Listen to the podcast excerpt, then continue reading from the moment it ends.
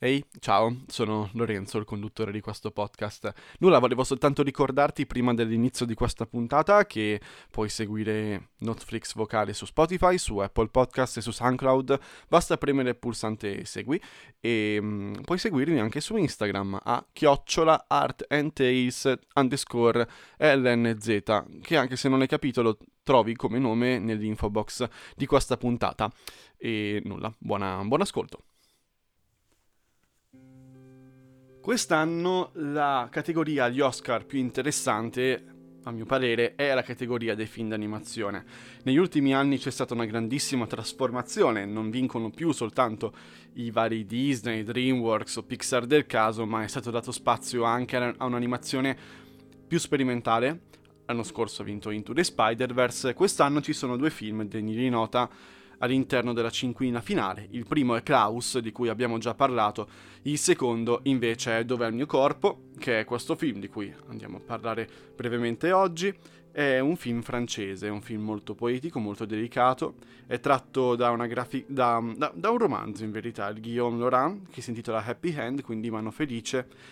Il film invece è diretto da Jérémy Clapin, è questo regista francese che ha voluto adattare appunto questa storia Andiamo prima a parlare della trama, poi parliamo un attimo delle caratteristiche di questo film. La storia. Sono due storie parallele, in verità. La storia di una mano che vuole trovare il suo corpo, e per quanto possa essere assurdo, il pretesto, appunto, è questa mano che all'interno di una cella frigorifera in cui è custodita per essere conservata, si anima improvvisamente ed esce, esce nel mondo reale attraverso mille difficoltà per andare a trovare il suo proprietario e parallelamente c'è la storia di un ragazzo che orfano e in preda a un momento di crisi personale cerca il suo posto nel mondo attraverso persone che vorrebbe incontrare, che vorrebbe conoscere e persone che conosce che vorrebbe evitare. Il tutto ovviamente alla ricerca di un mondo interiore che negli anni precedenti ha cercato di evitare e ha cercato di nascondere a se stesso.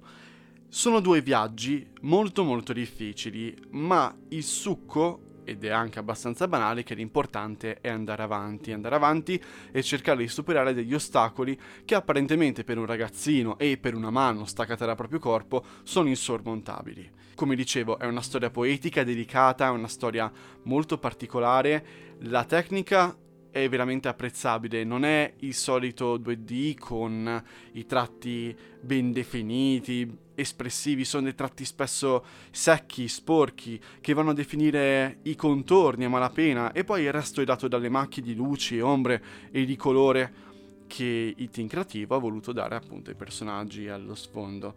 È un altro film in 2D che quest'anno veramente si fa notare, per cui la mia speranza è che o questo, che comunque non ho preferito rispetto a Klaus, che mi è rimasto veramente nel cuore, perché è più, più sperimentale ed è più pop, quindi si avvicina di più alla mia visione ovviamente di, di, di film e di storia. Sono, è comunque un film che mi auguro abbia un riscontro a livello globale che possa cambiare qualcosa.